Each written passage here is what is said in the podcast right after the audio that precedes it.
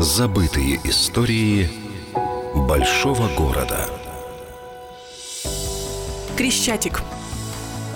Крещатик – главная улица столицы. Каждый день этой дорогой проходят тысячи киевлян и гостей города.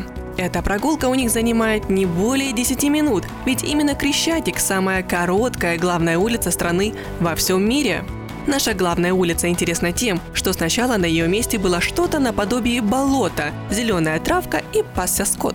И только в конце восемнадцатого столетия тут появилась улица длиной в тысячу двести метров. Активная застройка Крещатика началась уже в девятнадцатом столетии, и тогда наша главная улица имела свою особенность. Дело в том, что Крещатик делился на две пешеходные зоны. По непарной стороне ходили люди достойные, а по парной отдыхали девушки легкого поведения. Это и отметили специальными фонарями. Так что Крещатик был не только самой короткой главной улицей в мире, но и улицей красных фонарей, хоть и наполовину.